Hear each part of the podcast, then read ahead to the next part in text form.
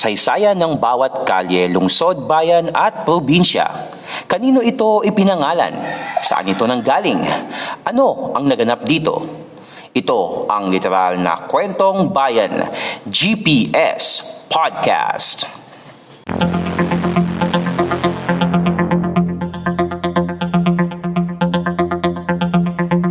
GPS Podcast.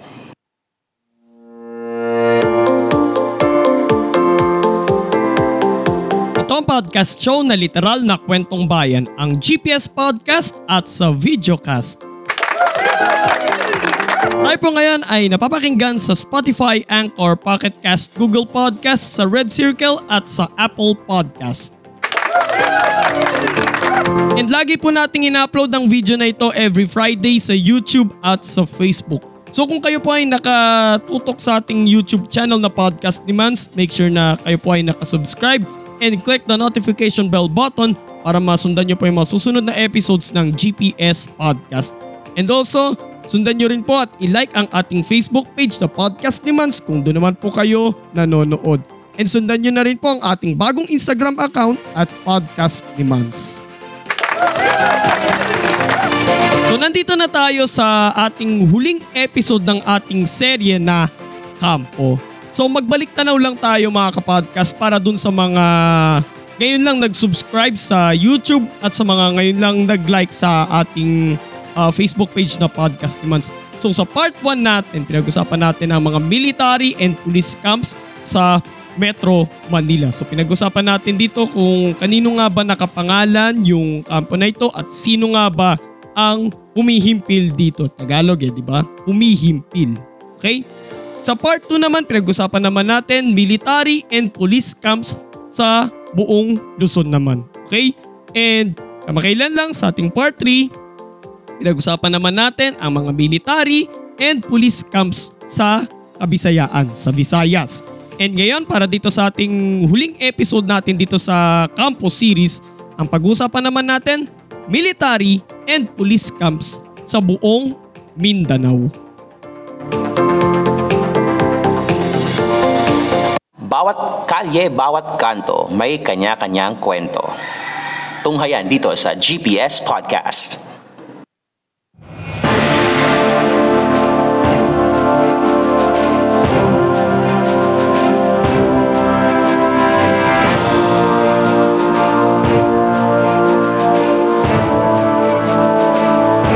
Hugay kamay! No! Baba kamay!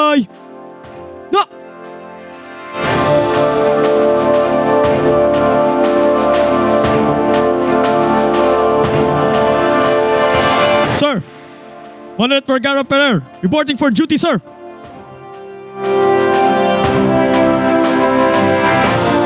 So, simulan natin pag-usapan military and police camps sa buong Mindanao. Ang Naval Station Romulo Espaldon ang nagsisilbing himpilan ng Naval Forces Western Mindanao. Matatagpuan ito sa Lower Calarian sa lungsod ng Zamboanga, ang tinaguriang Asia's Latin City. Mula ang pangalan ng kampo kay Rear Admiral, Admiral Romulo Espaldon ng Philippine Navy ang unang gobernador ng Tawi-Tawi nang maitatag ang lalawigan noong 1973. Siya rin ang unang regional commissioner ng Western Mindanao, unang commander ng AFP Southern Command, ngayon ay Western Mindanao Command, unang, mini, unang minister ng Muslim Affairs at naging kinatawan ng Lone District ng Tawi-Tawi mula 1987 hanggang 1992. Si Espaldon ay naging ambassador rin ng Pilipinas sa Egypt, Somalia at Sudan, at sa Saudi Arabia at sa Yemen. Si Espaldon rin ang naging overall commander sa Mindanao nang maganap ang pakikipaglaban ng militar sa grupong Moro National Liberation Front o MNLF noong kalagitnaan ng dekada 70. Ang Camp Abendan naman ang headquarters ng Police Regional Office 9. Ang kanilang kampo ay matatagpuan sa Barangay Mercedes sa lungsod pa rin ng Zamboanga.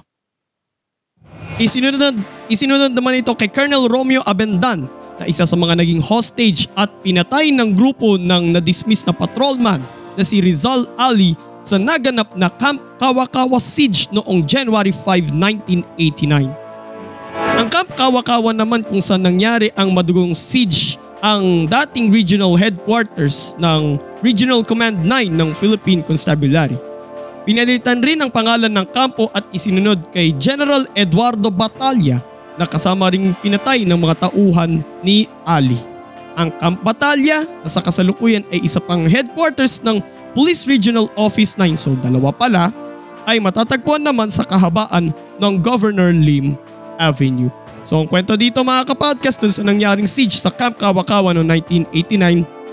After the incident, si Rizal Ali ay tumakas papuntang Basilan at papuntang ah, Sabah, Malaysia. Pero noong ah, 19 nung tama, noong 1994 nahuli siya sa Malaysia para sa kasong illegal possession of firearms. Na extradite siya tama ba yung term? Na extradite. Na extradite siya dito sa Pilipinas noong 2006 at ipiniit siya sa Camp Crame. Pero namatay si Rizal Ali noong 2015. Matatagpuan naman sa barangay Upper Pulacan sa bayan ng Labangan, Zamboanga del Sur, ang Camp Major Cesar Sang An, ang punong himpilan ng 1st Infantry Division ng Philippine Army or also known as Tabak Division. Ipinangalan ng kampo kay Major Cesar Sang An na namatay sa pakikipaglaban sa MNLF, MNLF rather, sa barangay Malaning sa bayan pa rin ng Labangan noong March 23, 1973. Ang Camp Tomas Kabili ang headquarters ng Iligan City Police Office. Matatagpuan ang kampong ito sa Barangay Tipanoy sa lungsod ng Iligan. The City of uh, Majestic Waterfalls, ang Maria Cristina Falls. Ipinangalan naman ang kampong ito kay Colonel Tomas Kabili, dating kinatawan ng Lone District ng Lanao sa National Assembly bago siya sumapi sa kilusang gerilya noong panahon ng mga Hapon. Naging Defense Secretary rin siya noong 1945 at naging senador mula 1946 hanggang 1955. Subalit kasama si Kabili sa 25 sakay ng Douglas C-47 na nasawi sa plane crash sa Mount Manunggal sa Cebu noong March 17, 1957 kung saan kasama rin sa mga nasawi noon si Pangulong Ramon Magsaysay. Ang Camp Alagar naman ang headquarters ng Police Regional Office 10. Ito ay matatagpuan sa Barangay Lapasan, lungsod ng Cagayan de Oro. Isinunod naman ang pangalan ng kampo kay First Lieutenant Vicente Alagar na pinatay ng mga Moro sa isang ambush sa Bud, Pamanaw sa Holos, Sulu noong October 9, 1932. Ang Camp Evangelista naman ang headquarters ng 4th Infantry Division ng Philippine Army na mas kilala bilang Diamond Division.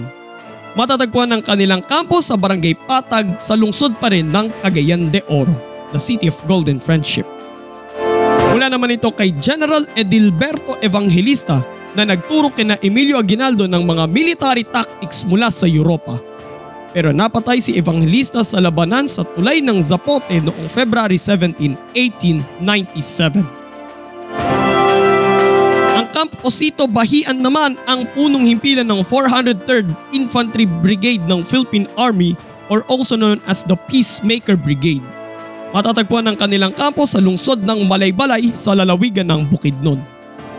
Wala naman ang pangalan ng kampo kay Colonel Osito Bahian na noon ay Battalion Commander ng 30th Infantry Battalion nang tambangan siya at walo pang mga sundalo ng rebeldeng komunistang grupong New People's Army o NPA sa Barangay Tungaw sa lungsod ng Butuan noong April 9, 1985. Sila ay makikipagdialogo sana sa mga komunista para sana sa usapang pangkapayapaan. Nagsisilbi namang mga himpilan ng Naval Forces Eastern Mindanao at AFP Eastern Mindanao Command ang Naval Station Felix Apolinario. Matatagpuan naman ito sa Barangay Panakan, Bunawan, Davao City. Wala naman ang pangalan ng kapo kay Commodore Felix Apolinario na naging Flag Officer in Command ng Philippine Army mula 1965 hanggang sa kanyang retirement noong June 1966. Nagsisilbi namang headquarters ng Police Regional Office 11 ang Camp Quintin Merecido na matatagpuan sa Barangay Komunal, Buhangin, Davao City. Isinunod naman ito kay Sergeant Quintin Merecido ng Philippine Constabulary. Pinangunahan niya ang ilan sa mga engkwentrong kinasangkutan ng NPA, MNLF at iba pang mga armed groups na nagresulta sa mahigit anim na pung patay sumatotal sa panig ng kanilang mga nakalaban. Matatagpuan sa lungsod ng Butuan ang Camp Rafael Rodriguez, ang headquarters ng Police Regional Office 13. Isinunod naman ito kay Colonel Rafael Rodriguez, pinuno ng Constabulary Command ng Agusan mula 1951 hanggang 1953.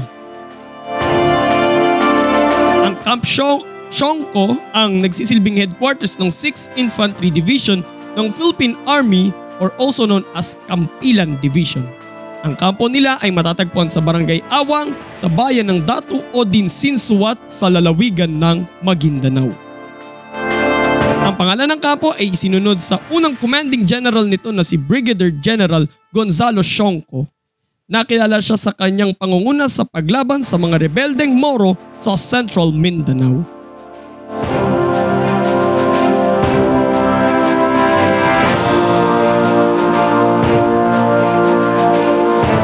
GPS Podcast.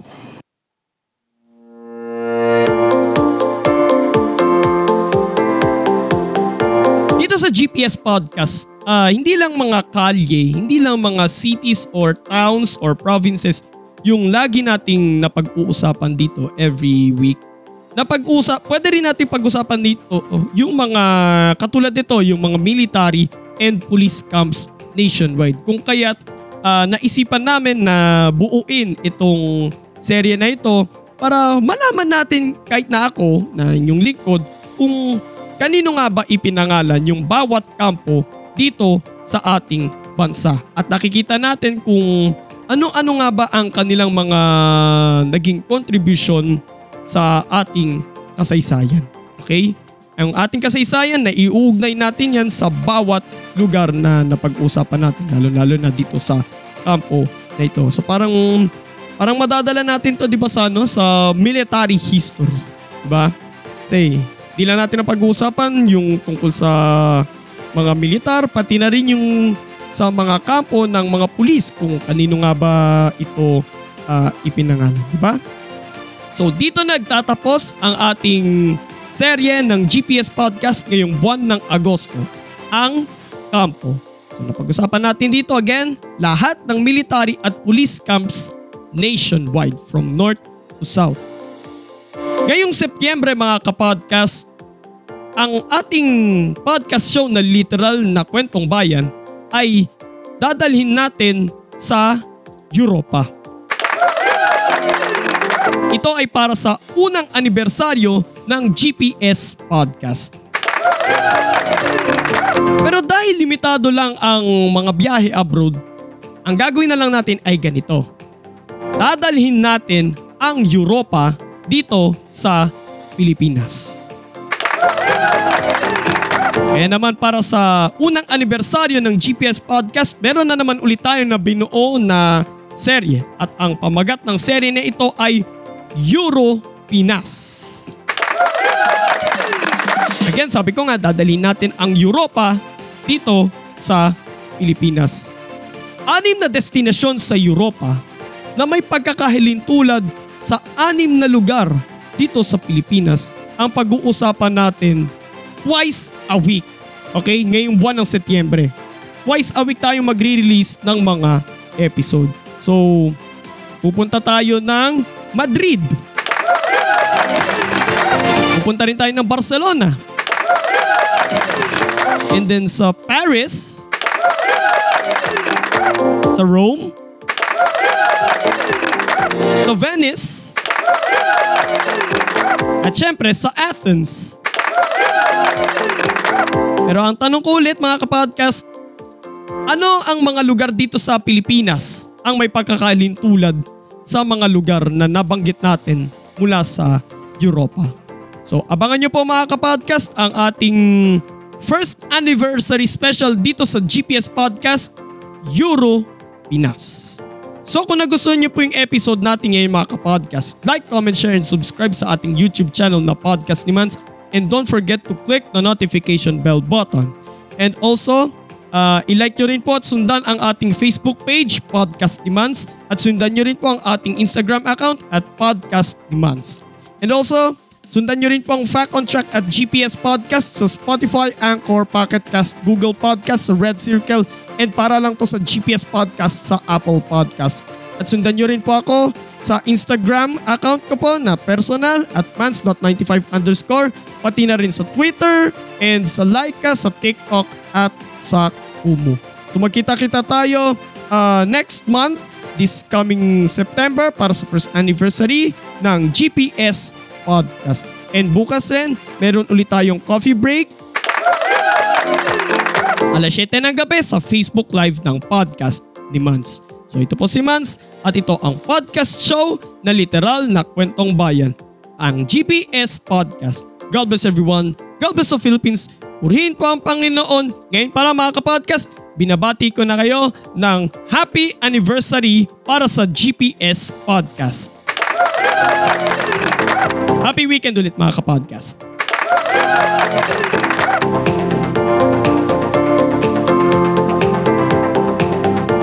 Ito ang GPS Podcast. Walang chismisan, kwentuhan lang.